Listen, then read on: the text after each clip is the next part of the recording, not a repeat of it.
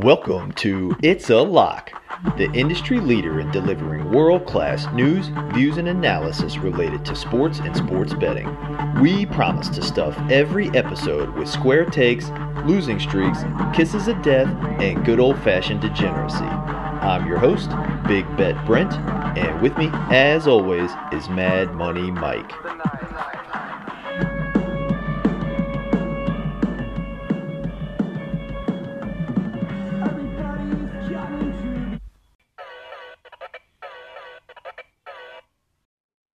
All right, welcome to It's a Lock Podcast, Season 3, Episode number 25. I'm your host, Big Bet Brent, and with me, as always, is Mad Money Mike. How you doing, Mike? Cue the peaceful gong and bell sounds, my man. Football season is over. There's no more Rig Joke League. There's no more Joystick Johnny. My blood pressure has come down like 60 points. The doctors, they say it's a miracle. They can't believe my health has completely done a 180. I am doing great, my man. Oh, well, I guess get all like your doctor visits and checkups and, you know, appointments all done in the next 6 months because I can't wait. Clearly you can wait, but I can't wait for next season to get started. And in fact, I do want to talk a little bit about NFL right off the top, but I guess that's great to hear, Mad Money Mike. You look great. I mean, did you drop like 10, 20 pounds? I mean, no more stress eating, huh? That's right, dude. That's right, man. And by the way, I appreciate you noticing. All right. Well, hey, just because it's not NFL season doesn't mean there's not NFL news. And with that, Mad Money Mike, we got to talk quarterbacks.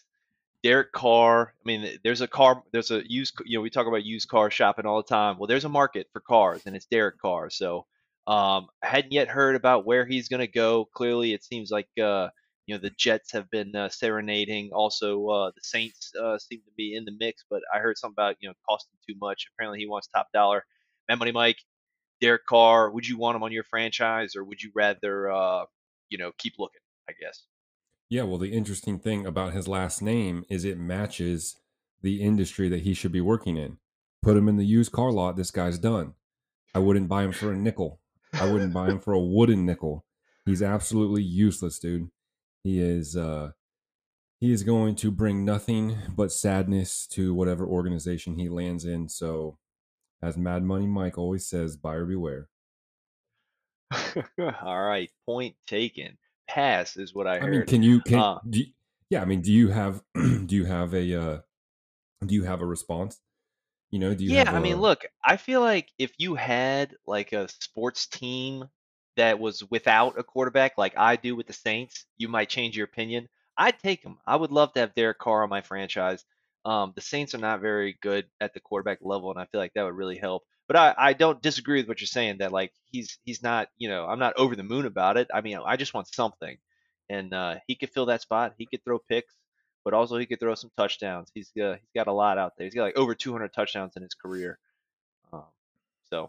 Let's talk about Aaron Rodgers. He came out of his darkness retreat. I don't know if I've retweeted some of what that looks like. I'm assuming y'all have that all the time. Like that's how most people live up in Portland.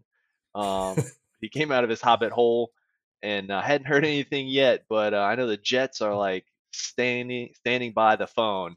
What are your thoughts on that? I read an interesting piece about the negativity and like the whole condescending attitude and just how much of a juxtaposition what he brings to an organization will be as it relates to what the Jets already have. Like the reason why the Jets had any amount of success was because of their locker room chemistry. And the reason that they didn't have success obviously was because of weakness at the quarterback position. But the idea that you can just put in any quarterback and it will somehow make them stronger is actually not the case, because if you look at an Aaron Rodgers situation, the way that he treats young people, all of his attitude problems, that whole condescending, calling guys out thing, no matter how much better of a quarterback he is, all of that outweighs it, and he will only be a negative, not a positive to the Jets. And I agree with that. So I think I agree with that too, and it's a real interesting take. I'm glad you brought it to the table here, and that just tells me that like that's how you know it's going to happen. Like totally, the Jets are going to do that. Just like totally, like not seeing the whole picture. Jets, baby. And it'll be something new to talk about. I'm just so sick of talking about Aaron Rodgers. I mean, I thought last year we put it to bed when he finally signed that long-term extension with the Packers, but nope. Apparently contracts don't mean anything, so we're stuck here. But that's all the airtime we're going to give him. Emily Mike, Lamar Jackson over there on the Ravens, still, TBD, I guess. Would you franchise tag him, or would you pay him fully guaranteed money, or where you at with Lamar? I would ask him if he's interested in being a wide receiver, because his days of being an effective quarterback are done. Wow. There's just, unless you want to, if they did some, so to answer your question, absolutely not. No, you can't franchise tag him. But if you are looking to, do some sort of a, I don't know how it would work, but I feel like he would thrive in like the XFL or the Canadian League or something of that fashion. But as far as he'll thrive in the NFL, the NFL, man, like suitors are lining up. I mean, he's worth multiple first round picks. So you think the Ravens should deal him? Oh, he's got to go, and I feel bad for whatever team picks him up, because they'll leverage their future on him. He'll underperform. He'll underperform worse the year after, and then when they have to cut ties with him, they're going to really be at square zero, because they will have given away all their future picks, and now they're going to need another quarterback anyway. Bad news ahead. Don't have it off the top of my head, but I don't think Lamar. Yeah, he did miss 8 games a couple years ago. He missed some games this year as well. All two right, words. Hey, two point. Words. Two words. Two words. Passing accuracy. It took a drop this year. You're right. He doesn't have it anymore. It's gone, and you can't just have him, run. He's been running. There's too many miles on those tires. He's been running for too long. You can't ask him to keep doing it. So at this point in his career, you have to lean on the passing accuracy, which is tanked, and for that reason, I'm out. It's interesting, like your negativity is still here, but at least you haven't like popped the lid off. So like for that, like my eardrums, thank you. I mean, they're all valid takes. They're just all negative takes, I guess. But it's just an observation. So I guess let's move to Danny Dimes. Would you pay him $45 million a year? That's apparently his asking price for the Giants. Why doesn't he just ask for? Why doesn't he ask for a unicorn in a hover tank? That's what I would ask for. As long as I was asking for like silly fantasy BS. Well, $45 million a year is one of the dude. This is why top tier money. I'm so glad that I'm done with the NFL for forever and ever. And by forever and ever, I mean like 6 months. But it's just so ridiculous. No, of course I would never pay him that. But in reality, will he get that? Yeah, probably. But guess what? He won't be worth it. He'll fail.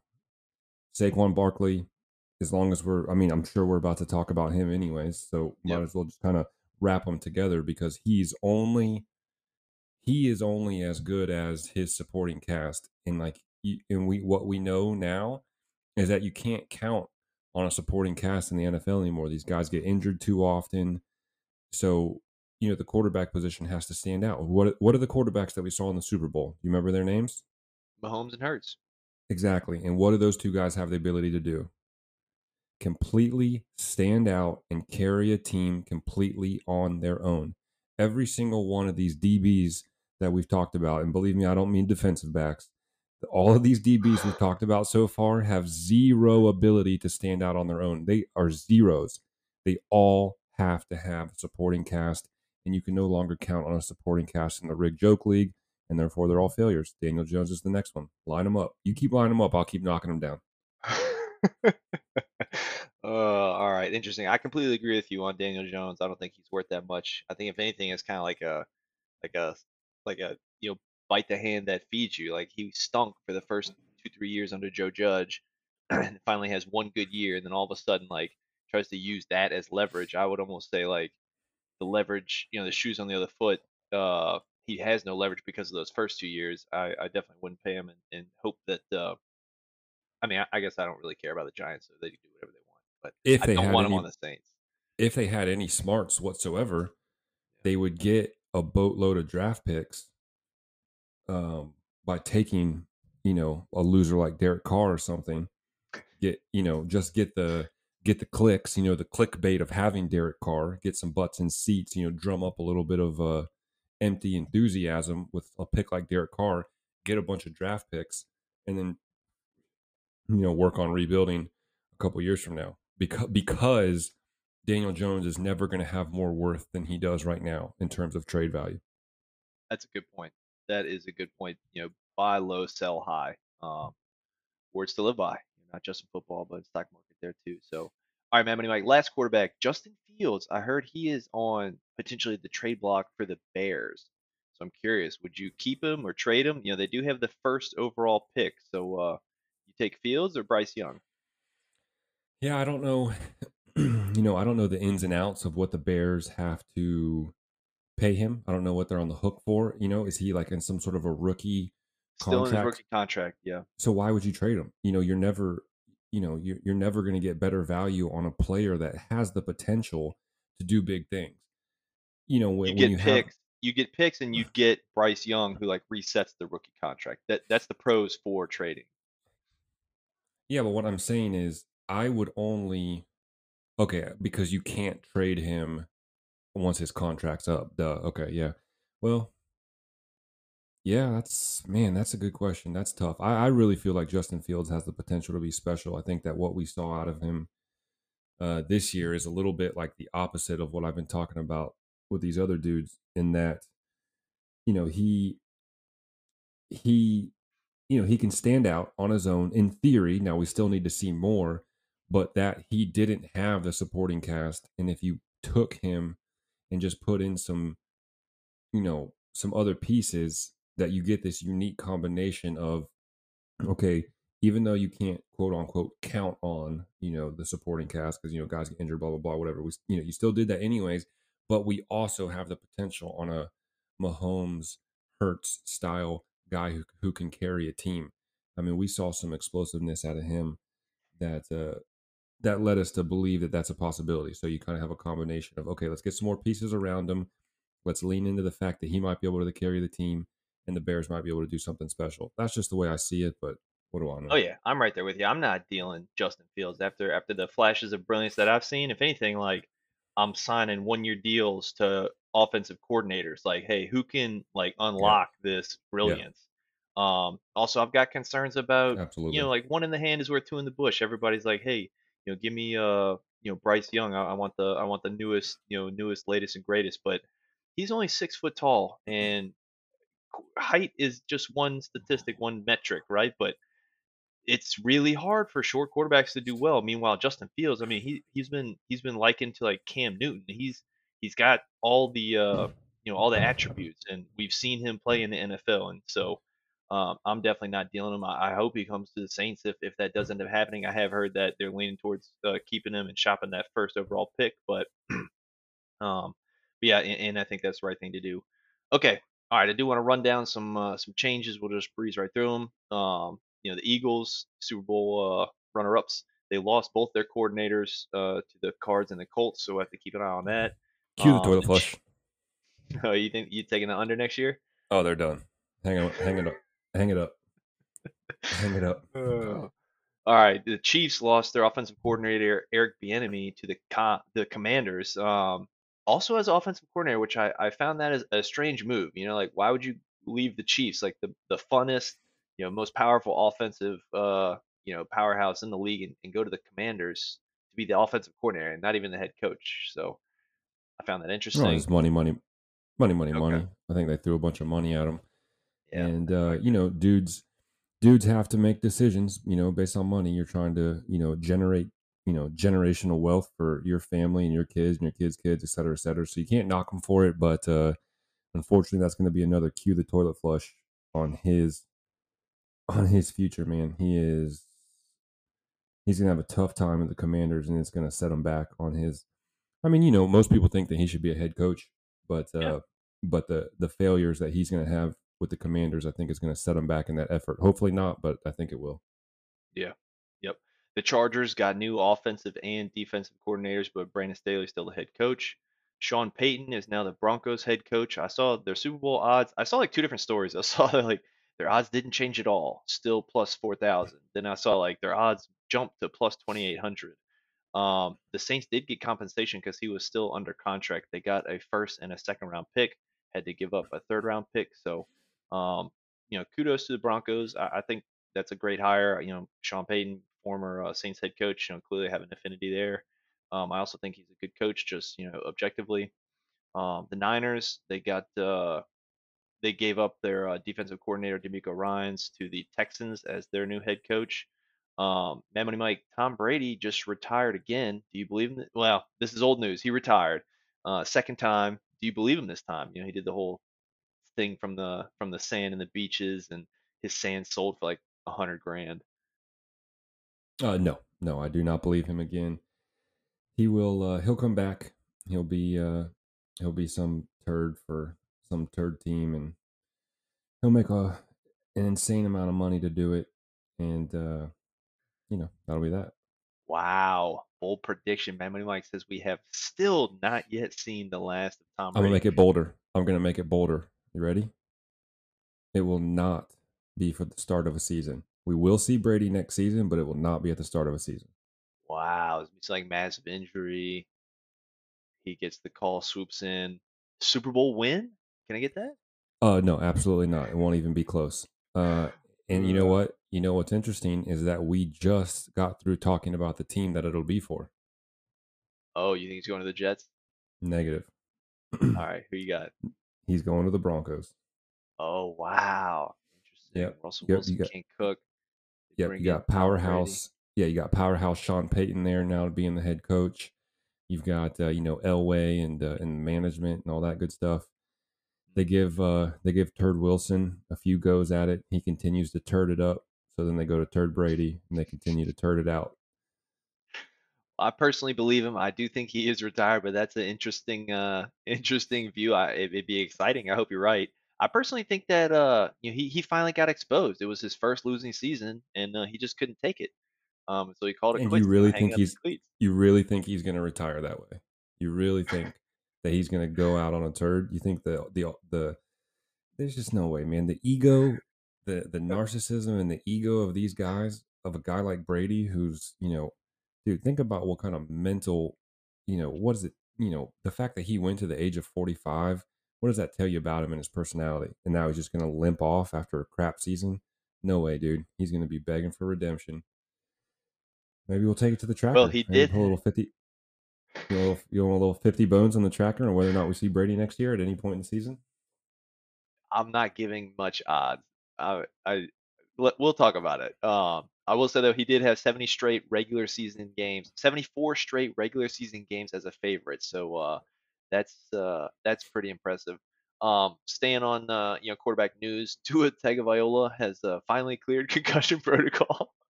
So interesting. Wow. And the combine is this week, where they also discuss rule changes. I heard one that's being talked about is making roughing the passer calls reviewable. Man Money Mike, I'm going to ask for yours next, but I want to give you what I think they should do with regards to like what rule change would you suggest or implement. And I'm saying, give me a complete overhaul. Let's make this like the NBA, but even better. In the NBA, they can review any foul. I say we need to do that in the NFL plus more. You need to be able to review any play. Even if it's a no call, you should be able to review it. We just need to get better at doing it quickly and not affecting the game flow. We also need to bring in technology. We talked about how soccer's got the balls with the the chips in them, so they can tell if it's in or out. Tennis balls, it's all automatic if the ball's in or out. We need to make delay of games automatic. We need to know if they stepped out, automatic. Nothing to talk about, nothing to look at. Was he down or not? Boom, should be automatic. Like there's so much streamlining opportunity that. By allowing coaches to challenge anything, it should not be a detriment to the game flow. They are already doing it in the NBA, although there is some game flow impacts, but I really think we need to overhaul the system. So, Mad Money Mike, what do you think of my idea? Do you have any ideas for rule changes that you would propose at the combine? Well, obviously, I love your idea about bringing in technology, but like, again, I'd like a hover tank and I want to ride a unicorn to work. You know what I mean? This is like these dinosaurs are just not going to do it. It's just, I don't know what's happening. I don't know why they won't, but they just won't, because they could have done this forever ago. But yeah, I mean, I think like a technology, game flow, game speed, just making things automatic, having like first down markers, blah, blah, blah, things just click, click, click, bam, bam, bam, microchips in the ball, the whole 9 yards. Nothing could be a better idea to me, but we know it's not going to happen. Roughing the passer being reviewable would be huge. They've got to do that. And then just for fun, I'll throw out one more that I think would be awesome, is that there are no more holding calls. Like the holding doesn't get called, but what happens is the person who holds gets fined like a huge amount, like 5% of whatever they make for the year every time they hold. Wow. What do you think of that? Tell me what would stop that and a penalty. No, because the point that I'm making is like the penalties ruin the effing game. Okay, and also I'm telling you something right now that has to happen. I'm actually going to go out. I'm just going to tell you right now, if this rule change doesn't happen, I will not watch the NFL next year. I won't watch a single game. I quit the pod. They have to eliminate a legal man downfield. Are you somehow telling me that it has ever once mattered that some fat behemoth lineman happens to trot his fat little, bleep down the field 3 extra yards? Who gives? Dude, I wish this was not a family-friendly pod. That's a good one. Dude, I want to drop so many F-bombs and S-bombs. I want to drop all the bombs right now on how stupid this penalty is. So I'm telling you right now, NFL, if you want one more listener, you have to eliminate illegal man downfield, because otherwise I will not participate. So illegal man downfield has to go. But also just the stupidity of what happens after a holding call. Okay, yeah. So like there was this holding call, and now like, oh, brute whistle, like now move back 10 yards, whole offensive drive is over because of this one stupid little holding call. And how many times would the holding call have actually affected anything? Was that guy really going to get to the quarterback? I'm not saying never, sometimes, but just on a percentage thing. So anyways, what would change? What would really stop these guys from holding more so than losing 5% of your annual paycheck every time you do it? Guarantee you they stop holding. That's a good one. And then even coaches wouldn't even care at a point, because like you didn't cost the game. Like, hey, but you couldn't let like coaches like reimburse, No, but there have to be rules about that. Yeah, I like that. Yeah. That's a good one, man, Money Mike. I know that we got a lot of loyal listeners, including front office execs. So, feel free to reach out to us. It's lockpodcast@gmail.com, so we can help refine the rule. Get the print right, get the wording right. But okay, man, Money Mike, let's talk golf, PGA Tour. I do want to briefly start. I know it. I wish I had like a sound bite for like birds chirping and putts hitting the bottom of the cup. But in the Genesis Open, it was a couple weekends ago, but bear with me because it was Tiger Woods, his first tournament back of the year. He ended up making the cut, which was like, he was like plus 160 to make the cut. So like, I know the books took it in the shorts on that. At one point he like outdrove Justin Thomas and like handed him a tampon. He like later apologized, but I thought that was pretty funny. I retweeted that one. He played great. He almost missed the cut. He like bogeyed 3 out of his last 4, almost missed the cut, but then like other players faltered as well, so he ended up making the cut. Bring, then... bring. Hello. All right, hey, listen, this is the PGA. Dude, our ratings are suffering bad. I want you to get out there. I want you to tell every single golfer on the rest of the course, they better make at least 3 bogeys coming in so that we can move that cut line so that Tiger Woods can make the cut. We got to get these ratings up. If it doesn't happen, it's your ass. Click. Okay. All right. Hey guys, listen up. I just got the call. All right. The RPGA, dude, the rigged PGA strikes again. What a joke, dude. What a joke. I mean, it worked. We were all happy. We all tuned in on the weekend to see what it's going to do. So congrats. It worked, but it makes it a joke. Okay. I thought we were going to get a 6 months reprieve from a rigged joke insert league here, but I guess not. But I will say that it definitely did work for me. Like this past weekend was a Honda Classic. There were so many no names. Like I could barely even watch it. In fact, I turned it off. But you got Tiger in there. Oh, yeah. You got eyeballs on the screens. You got butts in the seats. I love it. I think you ended up taking some money from me because he did not have a top 20 finish. So props to you. I'm guessing you're thinking that like Tiger Woods, he won't win another PGA Tour event. Doesn't have to be a major. You don't see him winning a PGA Tour event. Tiger Woods won't win a local raffle. I mean, this guy will never win anything again for the rest of his life. So, no, of course he's not going to win a PGA Tour event. I should know the answer to that given the responses to everything else so far. But I choose to take the optimistic outlook. I mean, this was a lot of promising stuff. He was in it, into Sunday. And we all know that, like, Sunday is where Tiger thrives, like Eye of the Tiger. Well, you're not. I didn't know that we were betting on participation trophies. I'm not saying that he won't be up there a couple of times. You said win. No, I'm saying that, like, the fact that he has been there, like, we know he can finish. Like, that's why he won so many tournaments. Like, he's already there. Like, we know he can do it. So I just think that he can. Yeah, I don't know. Like, that's like saying that, like, just because he's been there in the past doesn't mean that he'll ever be there again, dude. Old yeah. Slim Jim Lake just isn't going to have what it takes. But I will say this, though. The Masters is a notably short course, and it lends itself to the old guys who have the wisdom and the course knowledge, blah, blah, blah, all that kind of stuff. So if there's ever going to be a tournament, it's going to come around once a year, every April, for the next 6 years or however much longer he can stand on that leg.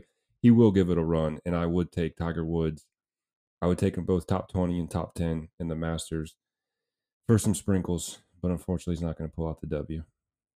Nice. All right, I'll take that. Well, the Genesis Open, John Rahm ended up taking home the hardware in the $3.6 million first place prize. He won over Max Homa by 2 strokes, and interestingly enough, I think it was day 1 or day 2, he hit a huge slice on a par 5 second shot. Sliced it so bad it hit off a grandstand and knocked to within 4 feet. So he tapped it in for eagle. Would have been like a par at best had it not hit the grandstand and gone that way. So 2 strokes right there. Ends up winning by 2 strokes over Max Homa. So must be nice. One other kind of interesting note: Xander Schauffele holed out from 160 yards for eagle on 17 on Friday to make the cut exactly. So a little bit of luck in golf. Mad Money Mike, do you ever have good luck out on the golf course? I seem to only ever get bad luck.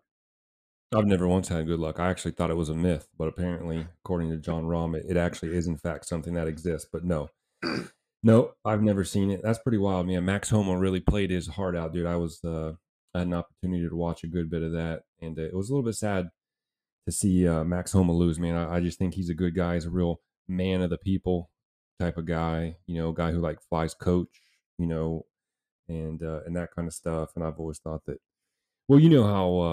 I think I've talked about it on the pod. John Rahm cost me $30,000, and that is no joke. That is not an exaggeration. John Rahm cost me $30,000. I'll never forgive him for it. So of course I'll root against him always, forever and always. So that made it even more bitter that he ended up pulling off the win. But as far as golf excitement goes, it was really a good one to watch, and it was pretty, even more so exciting given the purse. This was the first tournament of the year that was part of the PGA's effort to drum up extra excitement and kind of compete with LIV with the increased payouts. That's why the purses were so high, and so that part of it was exciting. So Homa, shed some tears in the post-match press room, but I guarantee he wasn't shedding any tears when he looked at his bank account, $2.1 million for second place. So tip of the cap to Max Homa for sure. Good for him. And also, I don't want to lose track of Max Homa. I want to spin it forward. A couple weeks from now, the Players Championship, a.k.a. the 5th major at TPC Sawgrass, March 9th to March 12th. Coming up, Mad Money Mike, I'm going to give you my pick right now. Max Homa is 28-1. We just finished talking about how he got second there at the Genesis Open. He's been playing great golf for the last 6 months. He won the Farmers a couple months ago. He got a couple thirds. He won back in September at the Fortinet Championship. He's been playing great golf, and he can also play great golf at TPC Sawgrass. He got 13th last season, and that's one of the biggest, differentiators between him and John Rahm. And other top players right now is they just don't have good results at TPC Sawgrass. So he finished 13th last year. He clearly knows his way around that course and around.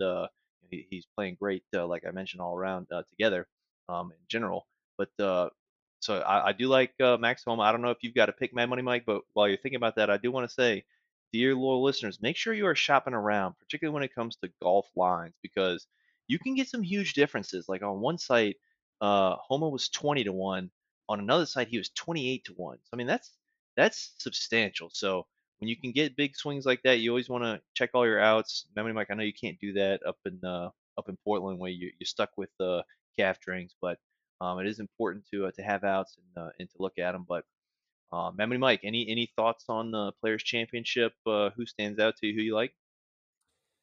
Well, first and foremost, good advice. Make sure you shop around for those lines. As far as me and golf betting, I am big on live betting golf. I think that you can really get a feel for who's playing well.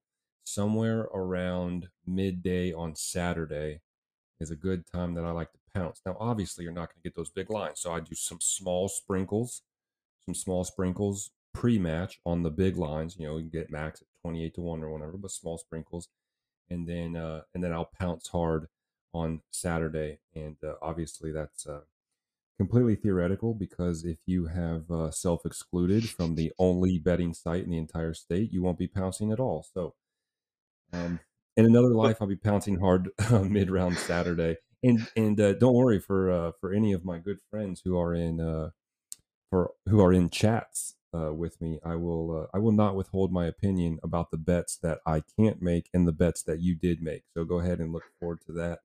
Well, but, also we could tweet them out. We could do some live tweets.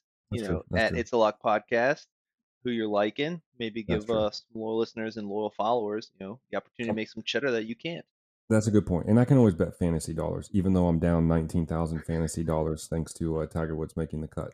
But I think I can scrounge up some more. But all right, so all that aside, I really do like Max Homa. I think that he has been playing well, and I think that it's important to look at how they finished in this tournament in the past. So the combination of him playing fairly well in this tournament with how well he's been playing, I like him a lot, and certainly I can support him as a pick. You know, you've got a couple other guys who've been playing well. I think golf, it feels like golf is we're experiencing a real a moment of like the top guys. You know, I kind of felt like there were times over the last 2 years where it was like you never knew who was going to be like winning at any given moment. It was like no names week in and week out, even for the big tournaments. There was like so many no names, but it really feels like the big names are playing well now. You know, I think Spieth might have some wins this year. Obviously, John Rahm is playing out of his mind. So I think sprinkling around on some of the big names, you can't go wrong. Yeah, Rahm is the leader right now, like plus 800 or favorite, I guess. But I checked his results. He has never done good at TPC Sawgrass. So, hey, you're right. I mean, there's a first time for everything. He has been, lightning hot this year. I guess a couple notes on the course. It's known for being like fair and not favoring any play type. There's just as many draws as fades. Requires length, also precision, depending on the hole. Might be some windy conditions in March.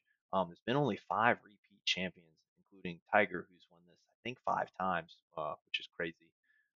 Course is 7,250 yards, so not overly long, but it's not short.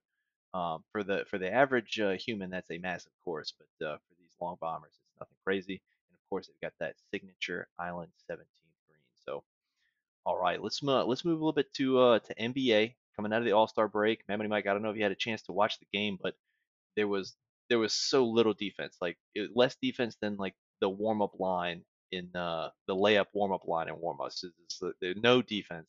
The over was 325. It was blown out. 184 to 175. It's like 360 points.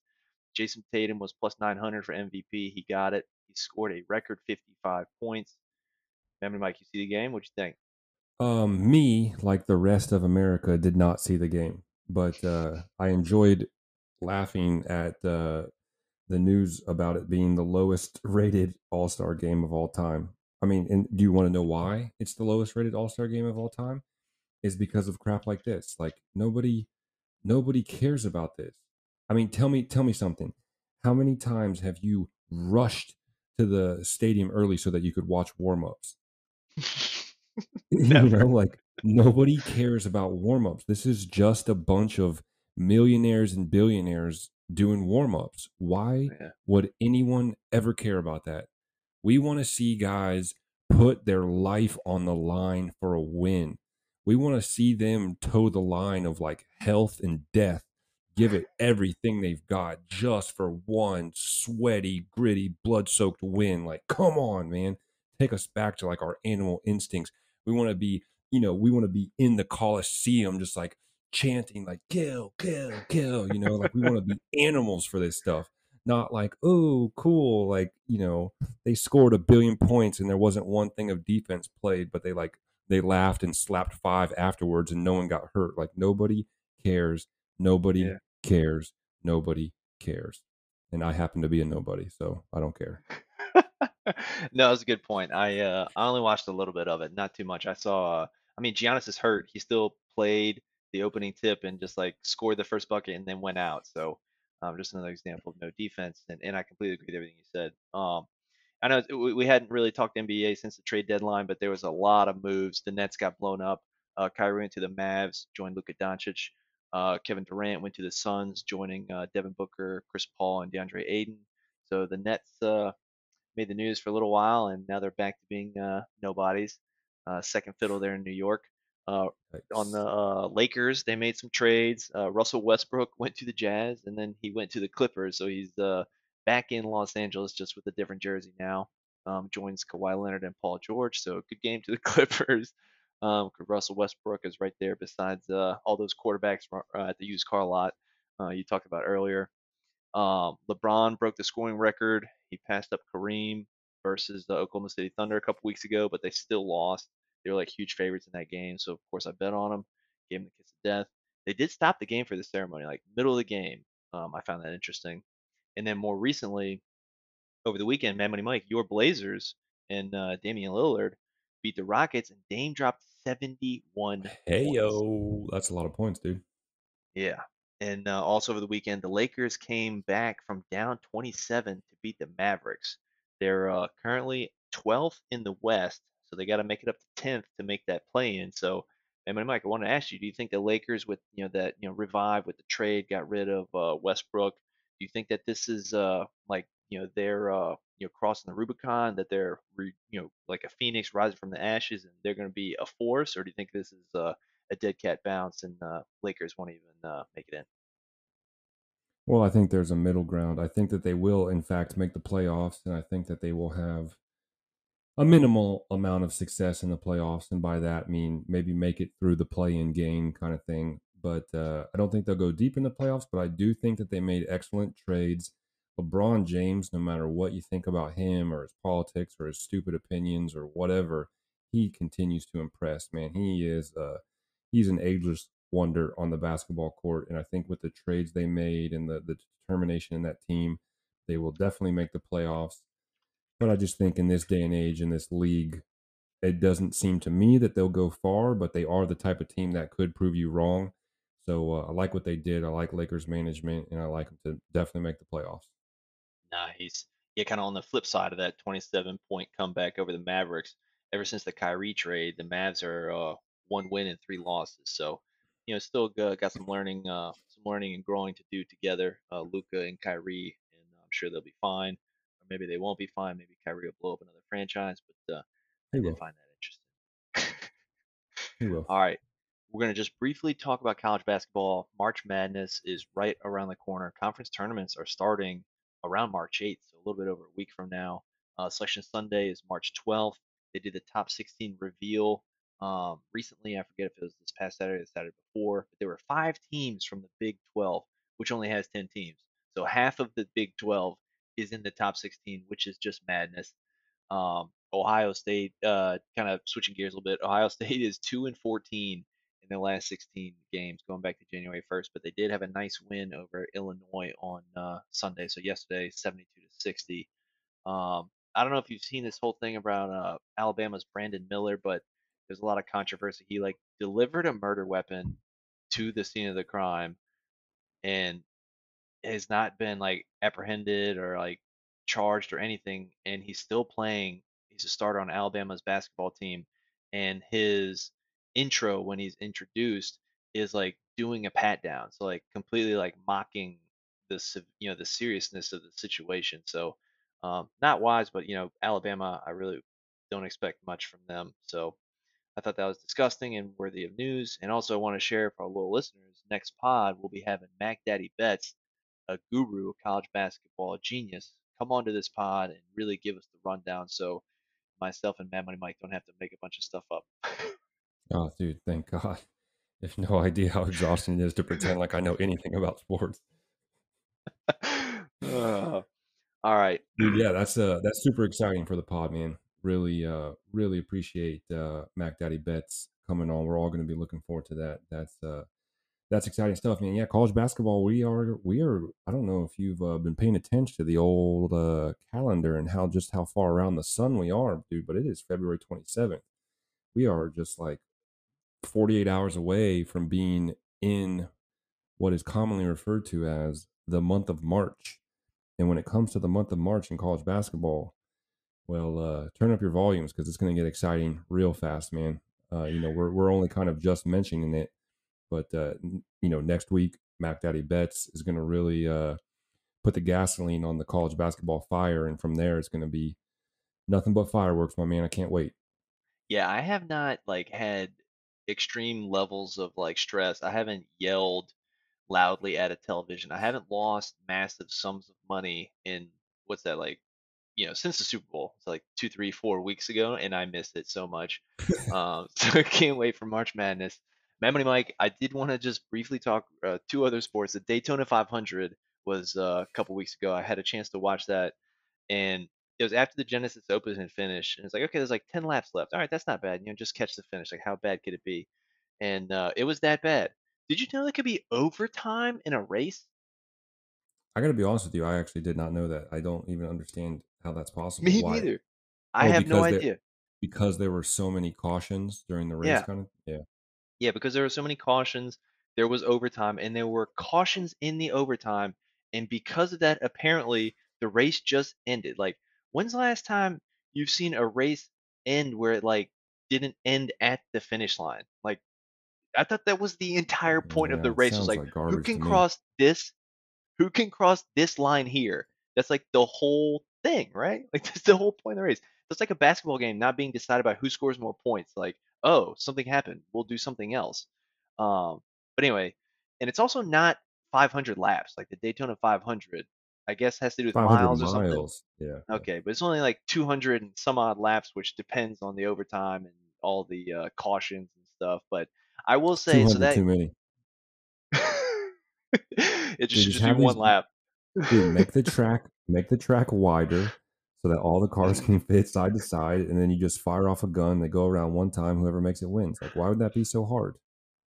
Oh man. Well, Ricky Stenhouse Jr. got the win. He was 30-1 odds. It was pretty intense, like 200 miles an hour, literally bumper to bumper. Cool. Like that's intense. But there's so many caution flags. It was essentially unwatchable. The only other funny thing I thought was that I saw was Kyle Busch got a penalty for speeding.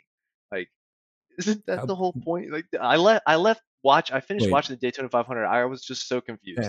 That had to have been inside the pit area or something. There's no way that was out on the track.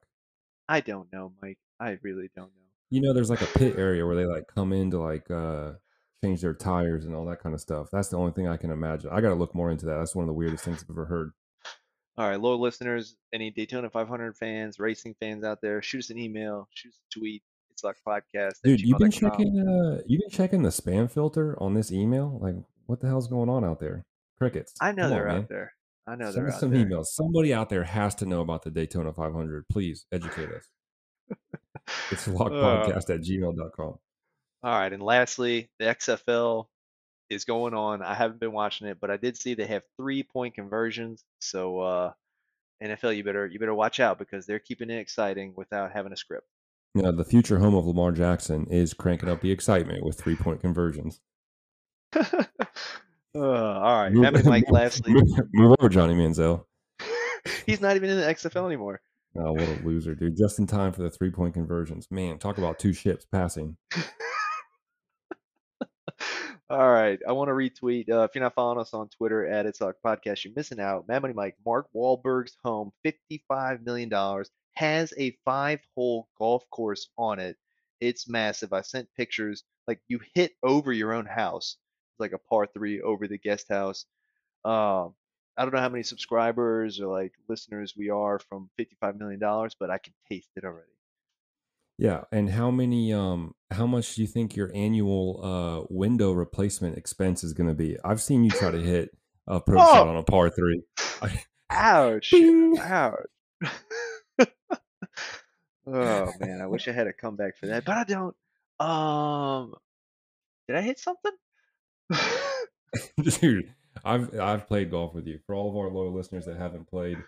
That is that's a Mad Money Mike joke right there. We got a future Will Zalatoris on our hand. This guy's smooth. Its swing is smoother than a slab of butter sliding down a warm slab of flapjacks, dude.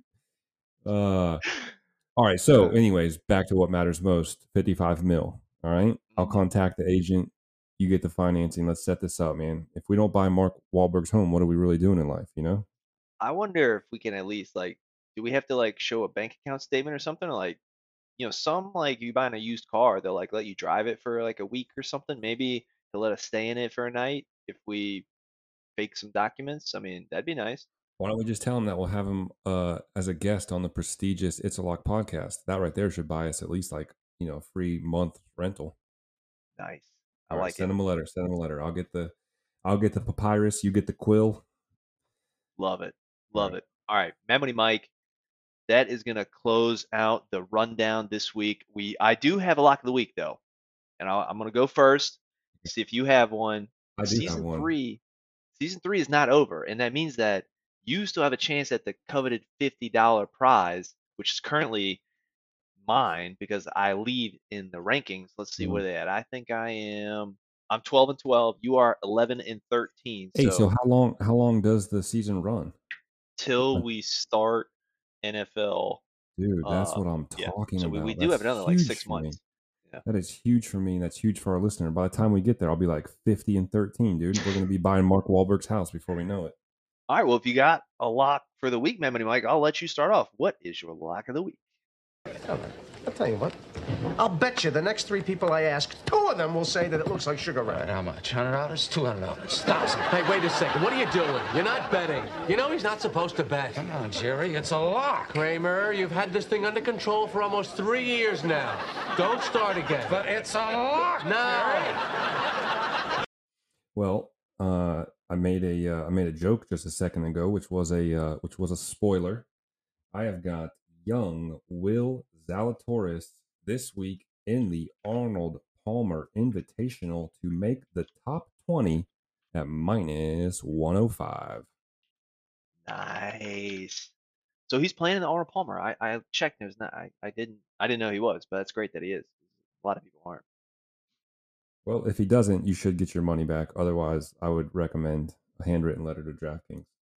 Oh yeah, they'll give you your money back. I think it's great that he is. A lot of people are sitting out, you know, prepping for Players Championship, but Will Zalatoris, I mean, he's a grinder. You got to respect that. So I love the bet. He won me a lot of money a while ago, so I'm a huge Zalatoris fan. Also, all the Happy Gilmore, Mr. Gilmore, your caddy, all that goes along with that. So I'm taking some NBA action tomorrow night. So you got to jump on this one. The Utah Jazz are hosting the San Antonio Spurs. The Spurs are clearly tanking this year. They're 14th in the West. Meanwhile, the Jazz are right in the thick of it. They're 8th in the West. They're also top 5 against the spread in the entire NBA this year. They're hitting about a 60% clip. You throw that on top that they need this, and the Spurs need a loss. They're only giving 9.5 points, so get it while it's still single digits. Give me the Utah Jazz -9.5 versus the San Antonio Spurs.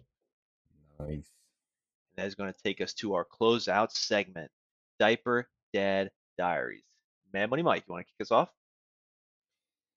Oh, yeah. So, well, we just basically, I think that the Diaper Dad Diary. We've had a lot going on. We have somebody has lit a fuse under this girl.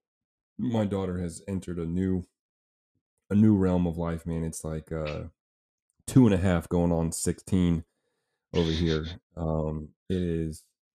it is just wild. Like every day she's just, I mean, the amount of times that Elena and I are just like shooting each other looks at like, what did she just say? And that kind of stuff. It's just like every day, all throughout the day. So that has been kind of cute. She is, she's been doing this thing. Well, so anyways, let me just say the Diaper Dad Diary first. We got a bunch of, snow out here.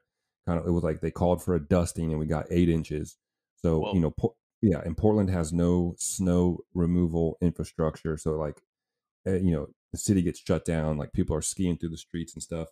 And we borrowed a sled from our neighbors. We head to the park and we like do our first big sledding session. She was, you know, we went down with her. She went down a couple times by herself. So like the cutest thing, we got some great pictures and videos. So, yeah, you know, kind of her first, you know, she would have been too young, you know, before to do anything. So the first time with her being like kind of old enough to really remember and really enjoy it. We got in a bunch of, sledding and some nice thick snow and, you know, all that kind of good stuff. So that was pretty awesome, man. Very cool experience. That's the Diaper Dad Diary of the week. And, nice. Yeah, man. Awesome. That is freaking sweet to hear. Kind of similar with like memories and stuff. Over here, we you know, Mardi Gras, you know, President's Day weekend, we took Kramer to Disney World down in Orlando. I don't know if he'll remember it. You know, he definitely had a good time while he was there, but the whole time, all he was talking about was how he wanted to hug all the characters, you know, like Mickey and Donald and Goofy and stuff. And so, like, we sit in these lines, and it's like an hour wait. But we finally, you know, made it over there, sat through the line, and Goofy's up first. And so, like, you know, it's like, okay, it's our turn. It's like, you know give Kramer a little nudge, and he just goes up and, like, the Goofy, the character, like, didn't know it was gonna happen, but just like Kramer just like put his arms out and is like just gave him a big old embrace, and it was like the cutest thing I had ever seen. Like my heart melted. So I got it on video. And like it made everything worthwhile, dude. Like the massively overinflated ticket price, like literally dealing with 100,000 people in a tiny park. Like there is wall-to-wall people everywhere.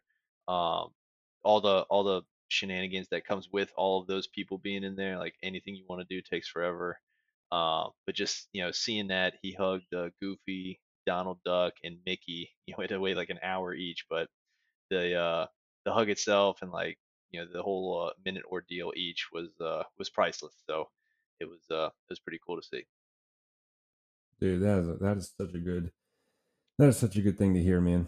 I have this like fear that, like, when that day comes and we do something like that, you know, at the end of it, I'll be like, God, this was a disaster. But, you know, to hear that you got that special moment, you captured it on film and everything, it made it all worth it. It makes me happy for you, dude. That's a good one.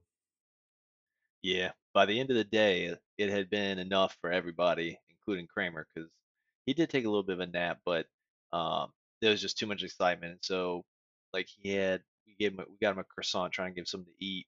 And at some point, Chittum like broke it in two to give him a piece, and that was it. He's like, "Don't break it!" And he just flipped out. But luckily, like, Daddy to the rescue, I turned it around in the, you know, little piece of parchment paper, so it looked like it was whole again, and saved the day. So, yeah, good move, dude. There's no shortage of those kind of moments over here in the old Lake household either, man. It's like that. I mean, you know how it is. Obviously, it's like it's that kind of stuff. It's just like this one thing. We've been a big thing that's been going on is like she's been running music class. You know, like once a week she goes to this music class, but she does music class. We have this like little fake vacuum cleaner we bought her, and she like pretends it's her guitar, and she like sits in her little chair and she's like, guys. That's how she like has been calling us, guys. It's music class. Come sit down for music class. And she's got this like fake or this vacuum cleaner that it's her little fake vacuum cleaner. She's strumming it like a guitar, and she like sings some of the songs, but like, you know, if you like sit in the wrong place or something, she'll be like, "You don't sit over there." And it's like, oh my God. And then you go to move, but, you know, it's like that kind of stuff. And it's just always something. But you know, I mean, it's like that. You're getting the cute and the crazy at the same time with these kids. It's always it just feels like it's always like that. Yeah, still looking for that Diaper Dad Dyer from D-Gen Dad.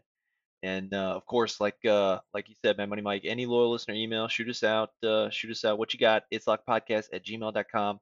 Man, Money Mike, I think we hit the whole rundown. How do you want to close this out? Yeah, as always, man, I appreciate you, Big Brent. I appreciate Big Bet Brent. I appreciate our loyal listeners. And it's just so nice and so refreshing to do the podcast outside of the stress-inducing football season. So I hope you know, man, I really enjoyed this more so than ever. We got a lot to look forward to again. Again, loyal listeners, make sure you tune in next week with Mac Daddy Betts giving us the college basketball intro that we all need. And as always, make sure you send us those loyal listener emails. It'sALockPodcast@gmail.com and follow us on Twitter at It'sALockPodcast. And as always, my man, can't wait to do it again next time. Well said. Could not have said it better myself. On behalf of Mad Money Mike, this is Big Bet Brent. It's a lock. Peace.